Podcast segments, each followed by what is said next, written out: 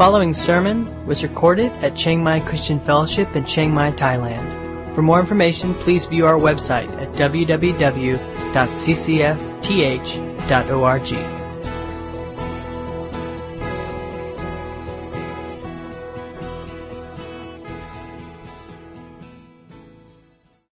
Verses 12 through 21, Paul really uh, backs out and it's kind of like in the movies, you know, when in in, in movies when uh, the the the action is zeroed in on the guy fighting the battle, and all you see is him and his one opponent clashing swords.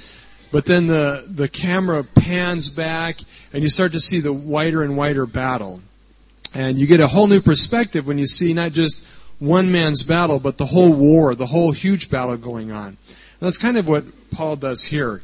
He backs out away uh, from us as individuals and really looks at a much more global perspective of what God's grace means and is and does.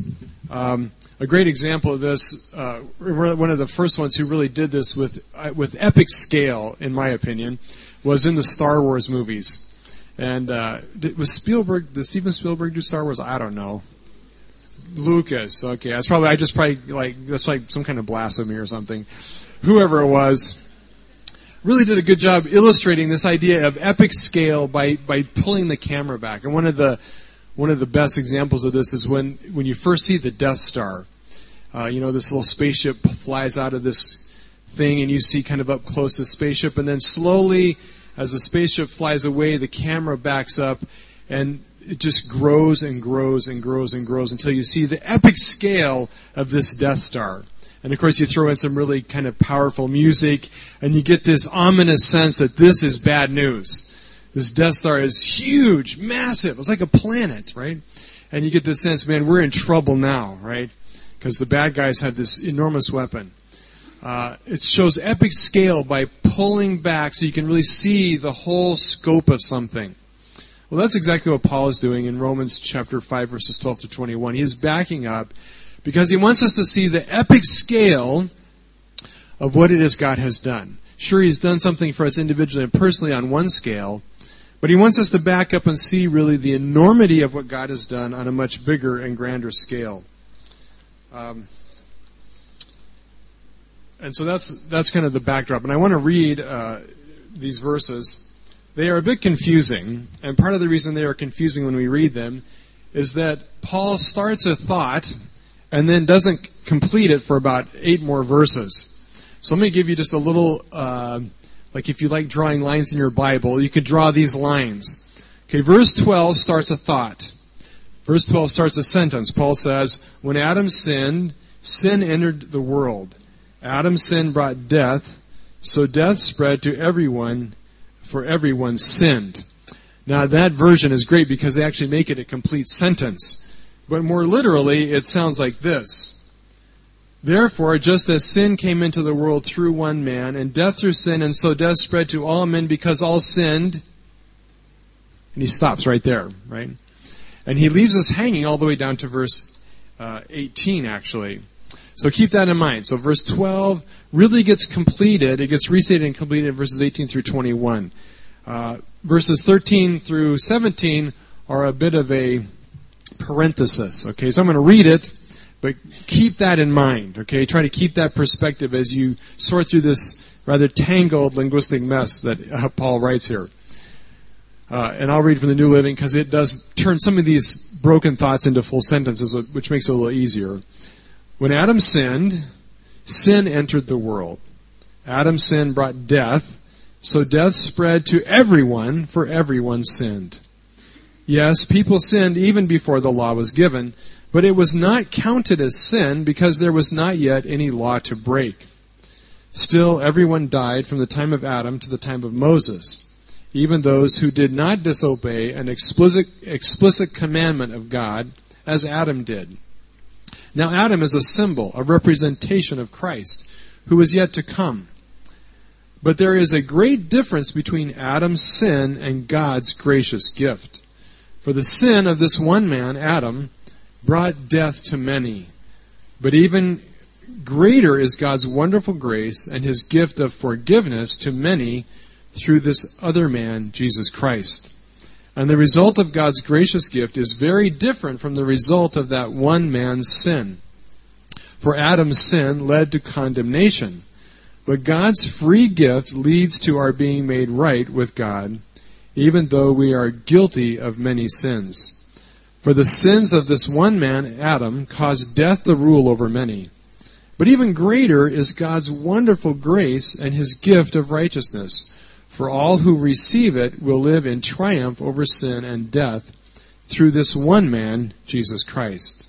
Okay, now he picks back up his original thought starting in verse 12. Yes, Adam's one sin brings condemnation for everyone. But Christ's one act of righteousness brings a right relationship with God and new life for everyone. Because one person disobeyed God, many became sinners. But because one person obeyed God, many will be made righteous. God's law was given so that all people could see how sinful they were.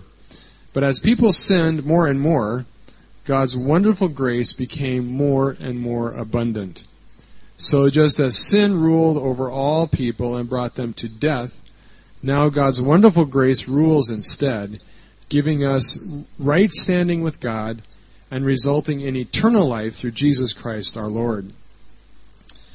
Uh, so it becomes clear that what Paul is, is going to illustrate by the title of my message also is God's superabundant grace.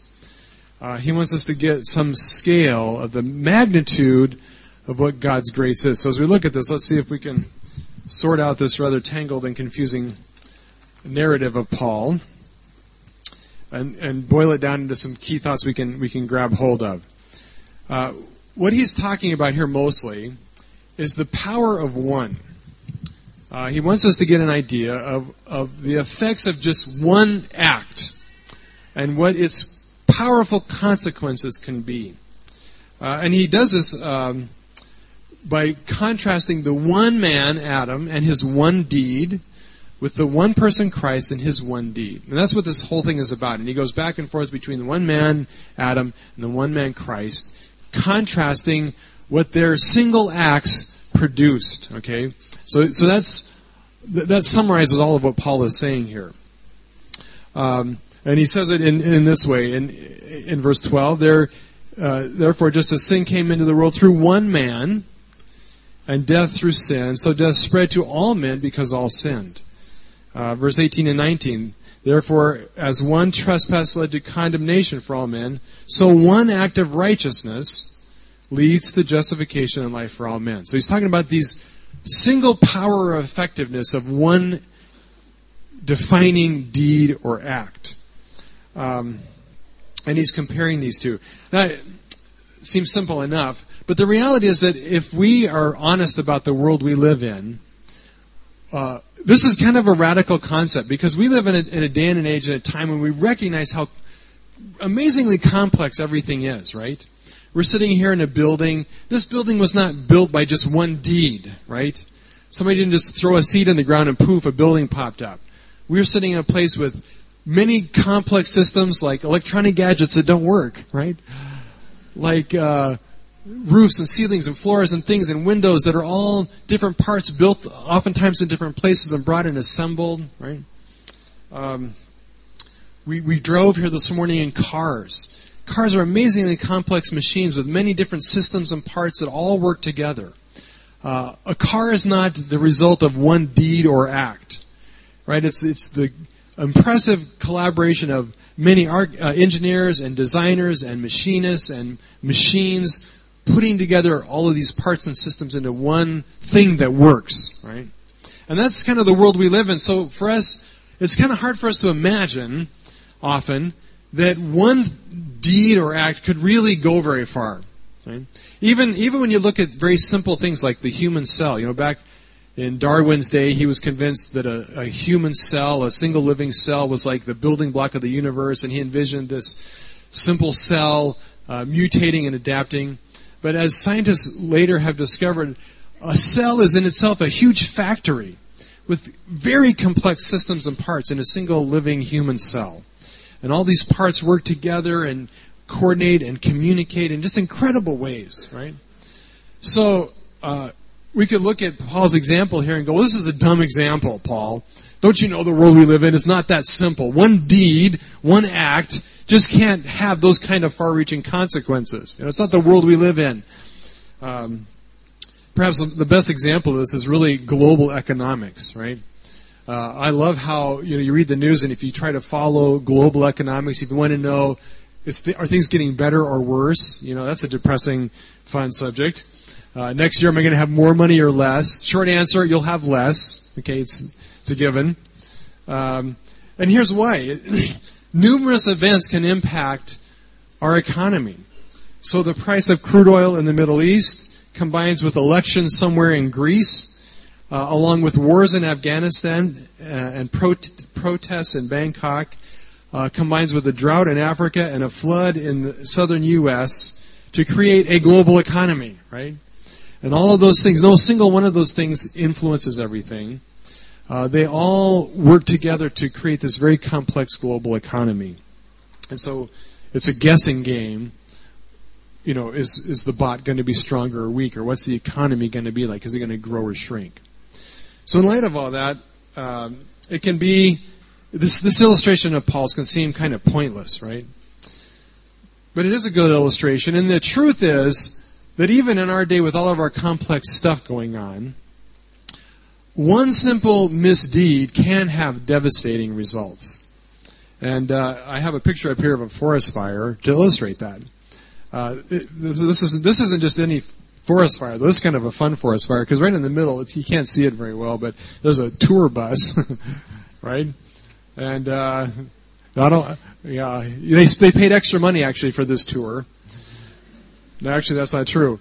Uh, the bus got stuck there in the middle of this fire, and this fire is actually on Mount Carmel in Israel. And this last year, when Denise and I got to go to Israel, we drove across Mount Carmel and drove through a lot of this burned area. And this, uh, it, it had the fire was actually in 2010. So what we saw were the charred remains of thousands of acres that had been burned in this fire, right? So how did the, how did the fire start, you ask? Well, this is a fun story.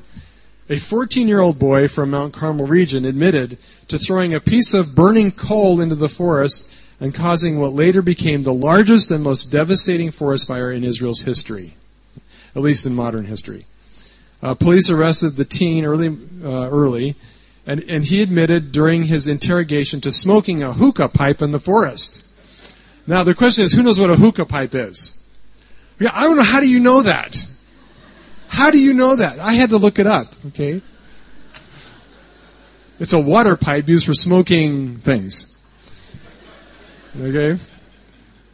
Uh, so he's out in the in the forest smoking his hookah pipe, and he takes his little burning coal that he used to light his tobacco, and he throws it off and instantly, it starts this huge inferno. Um, uh, causing the, and that caused the fire to erupt. The, the, the Carmel fire claimed 41 lives and destroyed over 12,000 acres of land in the Car- Mount Carmel region. Okay. Can one deed have great uh, impact and consequences? Yes, right? Yes, it can. Even in our complex world, one simple, stupid act can have devastating consequences. 41 people lost their life in that fire. And uh, Israel has worked very hard to reforest a lot of their mountains. And now Mount Carmel is this huge, black, charred mountain. Uh, and it was not the fire of God that fell this time. Right? It was a coal from a hookah pipe. Um, and Paul, and I'm going to use this illustration throughout this, the message because it's a great picture of what Adam set in motion when Adam sinned. And, and, basically, Paul contrasts one wrong move with one right move. So let's look first at the one wrong move. Uh, Adam did something incredibly stupid, and Paul describes it in these words. Uh, he says that, that it was what one man did and, and one action. Now, again, to get the perspective of this, Paul is not here describing everything we need to know about sin. Okay? He's not here talking about our own personal sinfulness. Okay? He's talked about that a lot in chapters 2, 3, and 4. Uh, he's talking about something different here. So he's not explaining everything there is to know about sin or how it got here, but he's pulling the camera way back to give us this broad perspective of all humanity from Adam onward and what state or condition we're in. And he says that the state or and condition that all humanity is in is the result of one man's foolish misdeed. Okay? One man's foolish misdeed. He puts it this way. He said, Sin came into the world through one man. Verse 15. Many died through one man's trespass or mistake. Verse 16. The free gift is not like the result of that one man's single sin. For judgment, uh, for the judgment following one trespass brought condemnation. Verse 17. For if, because of one man's trespass, death reigned through that one man, he continues on. Verse 18, therefore, as one trespass led to condemnation for all men, so one act of righteousness leads to justification and life for all men. And finally, verse 19, for as by the one man's disobedience, the many were made sinners. Okay? Now, this is a hard concept for us to grasp, but the reality is that when Adam sinned, when Adam made the bad choice of choosing the wrong food off the menu, which by the way was his only crime. God said, "Don't order the you know the apple," and Adam ordered the apple and ate it. Right? He ordered the wrong food off the menu. Wasn't a huge crime. Wasn't uh, a terribly wicked crime in terms of how we might evaluate things, but it was clearly disobedience.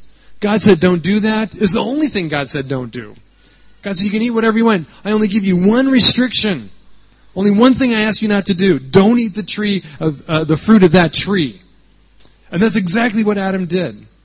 And in that one seemingly insignificant misdeed, in that one seemingly petty disobedience, Adam plunged the whole human race into death and sin.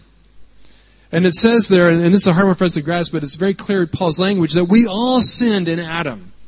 Now, he doesn't explain what that means.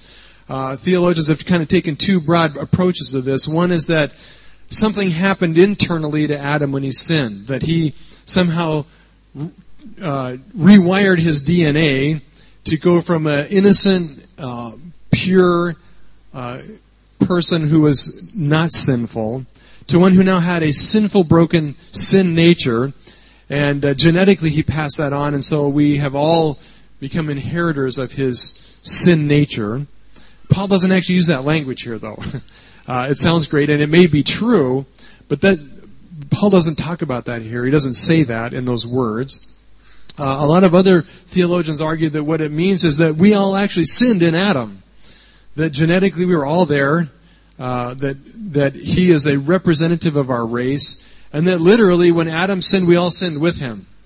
And it's this kind of sense of corporate identity that in Adam we participated with him in his sinful deed. Um, I don't know which of those is true or if it's a combination of both. Doesn't really matter. The point is, when Adam sinned, two horrible things happened. Uh, actually, he, he describes it as three horrible things happened. Uh, first of all, he says we all became sinners, right? Every human being then instantly became born sinful creatures and beings, right? So even though uh, a small child may not uh, willfully disobey until they're older, they naturally sin without being taught or trained, right? They're born sinners, right? They, from, from their earliest days, are defiant, are sinful, do selfish uh, um, things. Um, it says that uh, we all sin. Secondly, it says that we all died. All right, we all died in Adam.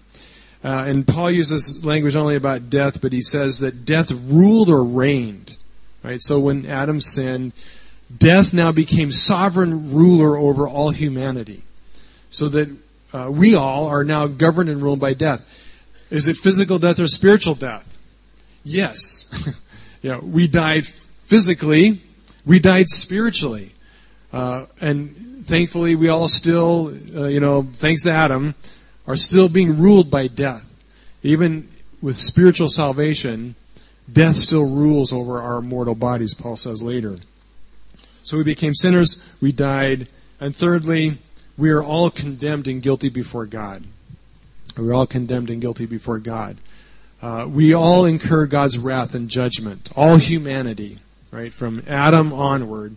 So so Paul scopes back, the magnitude of what Adam did is huge.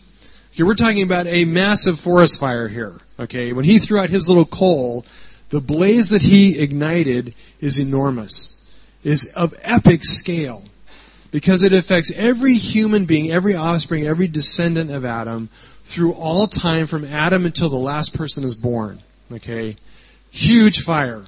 Okay, he set in motion this blaze that is enormous and affects every human being and brings to every human being sinfulness, uh, death, and condemnation, God's wrath and judgment.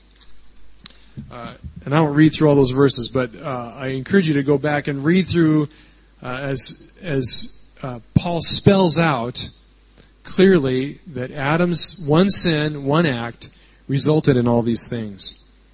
Uh, what a blaze has been set by the careless act of Adam, and it truly does explain why people are the way they are. Right? Uh, throughout the world, people want world peace. Uh, they're pursuing peace talks in Israel, peace talks in Africa, uh, in Iran, Afghanistan, uh, Burma. Right? We got this idea that somehow uh, mankind can be good enough. We can put forward a good foot. A good foot. We can through tolerance. I love that word. Tolerance and kindness. We can become a more peaceful world where we can live together in harmony. And we can all teach the world to sing perfect harmony. Right? And people believe this, right? But Paul says, no, no, that will never happen. The world will never be at peace as long as man is in charge. Because we are ruled by sin, death, and condemnation. We are wickedly selfish beings who look out only for ourselves and it is really only by God's grace that there's peace anywhere, right? Uh, that is the, the forest fire set ablaze by Adam. Um, the good news, though, is that uh, there is also one incredible solution, right? So Paul says this is what Adam did, but the good news is that there was also one who came after him, to whom Adam is a picture or a type, who also did one thing, but his one thing had such incredible power that it reversed the effects of Adam. And of course, that person is Christ. Uh, but before we get there, we have to back up a little bit and, and think about this. Um, you know, if you start a forest fire, sure, it takes one tiny coal thrown out of the hookah pipe to start a blaze uh, and start this huge inferno. But many would argue you know, once you start a mess like that, once you start a blaze like that, stopping the fire is not so simple, right?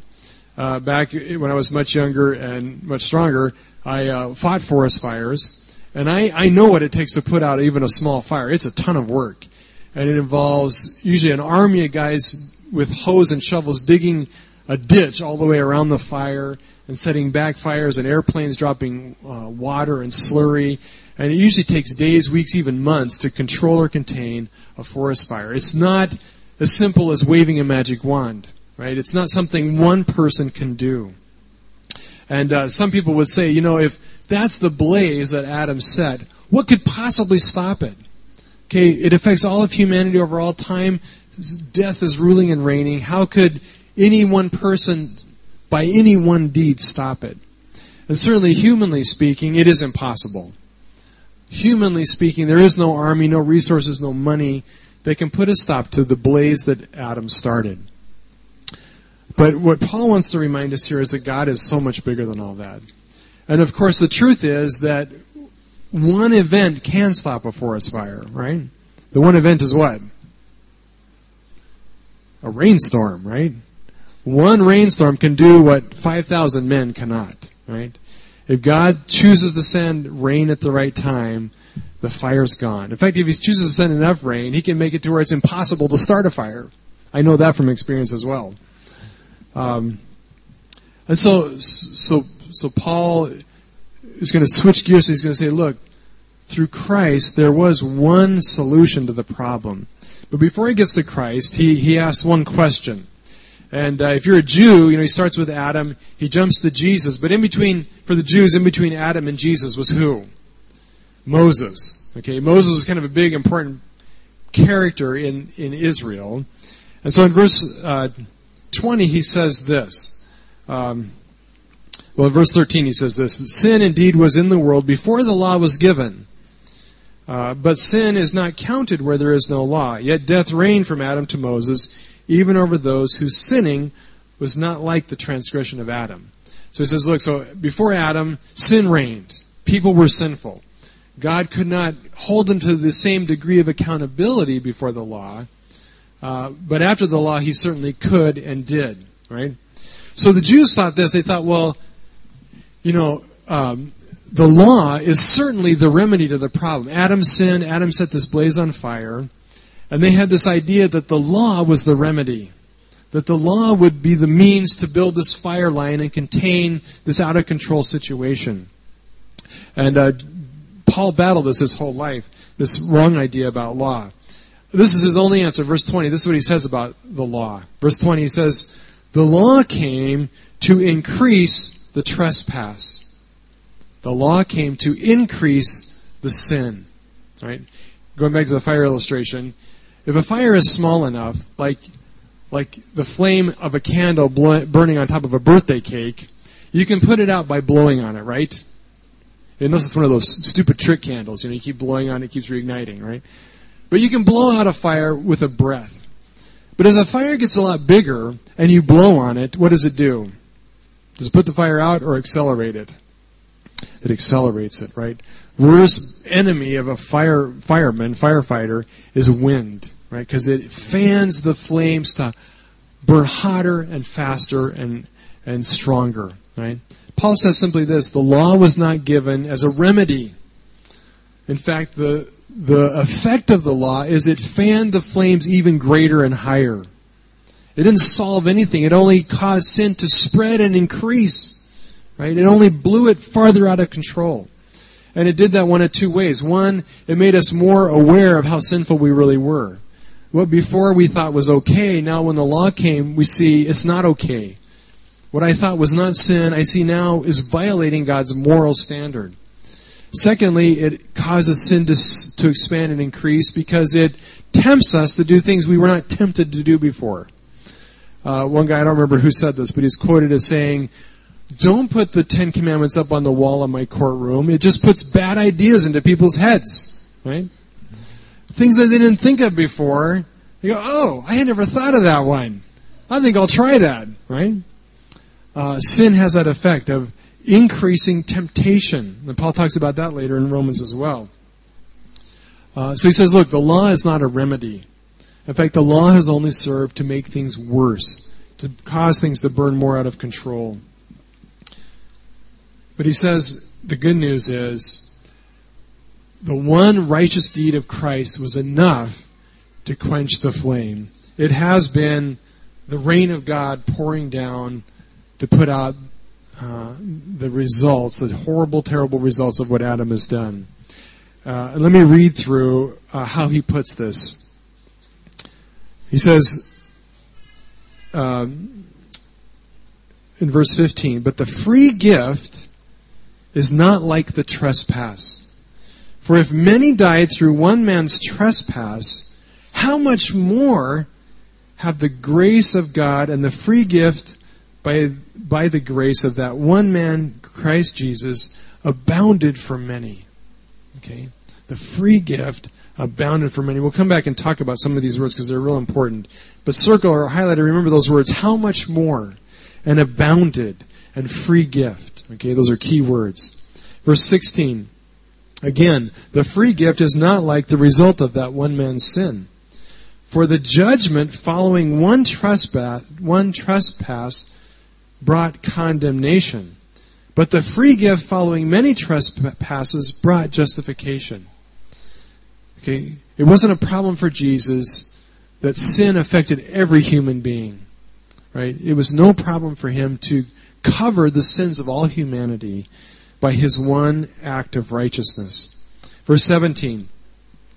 For if, because of one man's trespass, trespass, death reigned through that one man, how much more will those who receive the abundance of grace and the free gift of righteousness reign in life through the one man, Jesus Christ?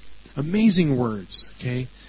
How much more will, will those who receive the abundance of grace, okay? Get this picture. The storm rolls in and it is loaded with rain. And down comes this torrent of grace, right? This torrential downpour of grace that covers everything, that smothers the fire. Verse 18. Therefore, as one trespass, one trespass led to condemnation for all men, so one act of righteousness leads to justification and life for all men. See, see, Paul is trying to pull back the camera and show that Christ's death is totally sufficient for all sins, for all mankind, to snuff out the effects of what Adam started. Right? Verse 19. For as by the one man's disobedience the many were made sinners, so by the one man's obedience the many will be made righteous. Okay? Um, Jesus' death is sufficient. It's adequate. It is, as he says, more than enough, right? And to describe this, uh, Paul really uh, focuses on this idea of grace. And what he's really describing here is is, uh, is Jesus' death as an all-sufficient sacrifice. But more than that, he's really talking about God's grace that prompted Jesus' death. Right? And he uses the word grace uh, in compound form here, where he stacks up the words grace on grace. Uh, in, in Greek, the word grace and the word gift are very similar. And in several places, he talks only about the grace, but he talks about the grace gift, right? Because he wants to emphasize the fact that what God has done for us, the one deed of righteousness that made it possible to undo the effects of Adam's sin, comes to us as a measure of God's abundant grace. Uh, and to emphasize it, he uses some really big words uh, to um, to exaggerate his point. And let me show you those real quickly. Uh, I won't give you a, a, huge Greek lesson, but a short Greek lesson. Um, first of all, he uses several times. He uses the word "how much more," "how much greater." Okay, the idea is this: Adam foolishly started this blaze, right? Now, if Adam's stupidity could do that, how much greater is the intentional, purposeful act of God in undoing it, right? Is what God does equal to or greater than what a man could do? Well, Paul says it's so much greater. How much more is what God has done in Christ than what Adam did? Secondly, he uses the word abound in three different forms in this passage. First one is in verse, um, uh, I'm not sure. He uses it first in a common sense that grace abounds. Second time he uses it in verse 15, but the free gift is not like the trespass. For if many died through the one man's trespass, much more have the grace of God and the free gift by the grace of that one man abounded for many. The word abounded there means to abound or overflow to be abundantly furnished with, to have in abundance or affluence. Okay, it's a, it's a flood. It's an overflowing flood of grace. Uh, then in verse 17 he uses another word, a different word, but it gets translated the same. It says, Much more will those who receive the abundance of grace and the free gift of righteousness, the grace gift of righteousness literally, reign in life. Okay, now this word is a, is a different word. Uh, and it, it technically means um, abundance or super abundantly. Okay, abundance or super abundantly. Um, then finally, he uses it again in verse uh, uh, later in verse 17. Um, he uses he uses the same word, but he adds adds the word hyper to it. Okay, hyper. So he uses super abundant, and then he he adds hyper super abundant. Right. Can you get the point? he's trying to emphasize here that God's grace is huge. Is huge, right? Going back to the Death Star image, because I know you love that one, right? Death Star pulls back, Death Star comes into view, and you see this Death Star is enormous, okay? And it's scary. It's huge. It's epic in its scale, right? But, and thankfully Lucas, for the, the dramatic effect, stops the camera just shy of the set, right? But if he were to pull back the camera further and show the whole set, we would all go, "Oh," right? Because what we would see is that the Death Star is actually a little model about this big, right? And you see some guy up there who's holding it like this, right? And you go, "Oh, that's just lame," right? You pull the camera back far enough, and all of a sudden comes into view a much grander scale, right? Well, that's what Paul's trying to do here with words. He says, yeah, you know, you pull back the camera to a point and you see the Death Star. You see the consequences of what Adam did. And it's horrible. It is huge. It is epic in scale. But let me pull the camera back even farther to show you something even more epic and more magnificent, more grand, more glorious, more huge. And as he pulls back, you see the mighty hand of God, right, that is poised to crush the Death Star. And you see that the Death Star is nothing in comparison to the epic scale of God's hand of grace, right? That's what he's trying to say here. That's why he piles up these words. The super abundant grace gift of God. Right? When you pull it back to its greatest scale, God's grace is enormous. It is huge. It is beyond anything that Adam could do. Right? It is enormous. It is abundant grace, super abundant grace. Um, as the fire grows, the cloud above it grows a thousand times more, right? As the flames increase by the law, the grace of God increases a thousand times more, right? God in His infinite goodness has infinite grace that He has made available for you and I, right? So what does this mean for us? Well, let me put it in just a couple of perspectives. First of all, uh, he, he uses this amazing phrase. He says that that as sin reigned in death, grace also might reign through righteousness, leading to eternal life through Jesus Christ our Lord. He says that this grace is supposed to reign in our life, right? Uh, he says the same thing further up when he talks about uh, much more will those who receive the abundance of grace and the free gift of righteousness reign in life through Christ. Okay, what what Adam did is cause us to all fall under the rule or reign of death. Right?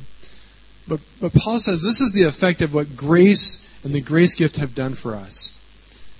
Two things. First of all, grace now reigns or rules in our life. Grace now reigns or rules in our life. And here's the, the good news. Uh, none of us, you know, I don't care what you have done, the good news is that not one single person on planet Earth has ever done anything with as devastating uh, consequences as Adam, right? Okay, none of you can mess things up as bad as Adam did. Okay, that's Adam's unique single notoriety. He's going to have a T-shirt in heaven that said, "Nobody messed up things as bad as I did." Right? Because he sent the whole of human race and human history down the tubes. Right? I don't care how bad you mess it up. You can't do that. Right? Because it's already done. Right? Now, certainly, uh, it's possible to sin in a way that's more evil or wicked than Adam did, because what he did on a relative scale of morality wasn't that horrible. There are more heinous crimes, but there are none with worse consequences.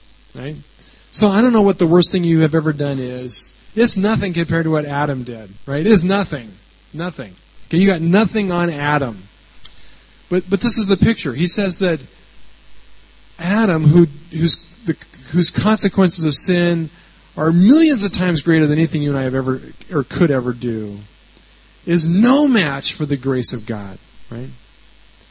So if Adam's and the consequence of his sin are no match for the grace of God, what does that say about your sins and the relatively small and insignificant consequences? You know, the good news is none of us probably, I would hope that none of us have the scale of eternal consequences that, that Adam did. Of course, our Our sin is eternal, and its consequences are eternal. If God could cover what Adam did, He can cover what you did. Your worst sin, all of them. It is no match for His grace, right? Grace can reign in our life. And so, there, there is no, he says later, there is no condemnation, right? There is to be in us no sense of guilt. We have been, by the righteous deed of Christ, we have been made right with God by His grace, right? And all of your sins are wiped away, washed away by His grace, right? Uh, secondly, it says we are to, we are to, we are to reign in life, right? We are no longer slaves. We are no longer under the domination of sin and, and death, right? Grace now rules in us, and grace has given us the ability to reign in life, right? Life is not supposed to be for us a series of defeats and, and failures and washouts, right? We are to rule. We are to reign. And what gives us the power to do that is God's grace at work in our life. Our life should be characterized, first of all, by His God's overwhelming forgiveness and grace in our own life. Secondly, we are to be people who rule, who reign through grace towards others. Right?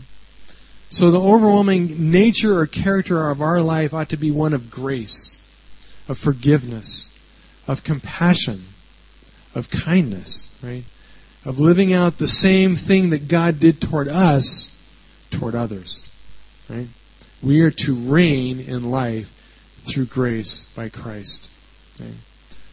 Uh, are we living in that kind of grace? Well, there are scholars and people who have used this passage to argue that since what Adam did affected all people universally, and all people are now fallen in sin, therefore what Jesus did also affects people universally, and therefore all people are now saved whether they want to be or know it or not. Right?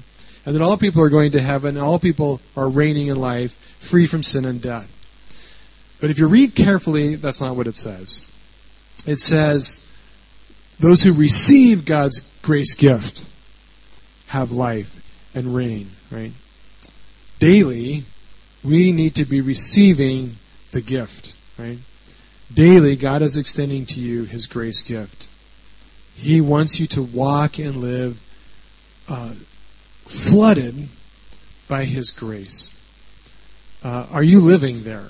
Right? Are we living there daily, operating on the principle that, yeah, I'm a sinner, I mess up, I make mistakes, I set fires all around me, but God's grace is bigger than that. And I don't have to beat myself up. I don't have to condemn myself. I don't have to let others condemn me. I live by grace. I am forgiven by the overwhelming flood of God's kindness towards me.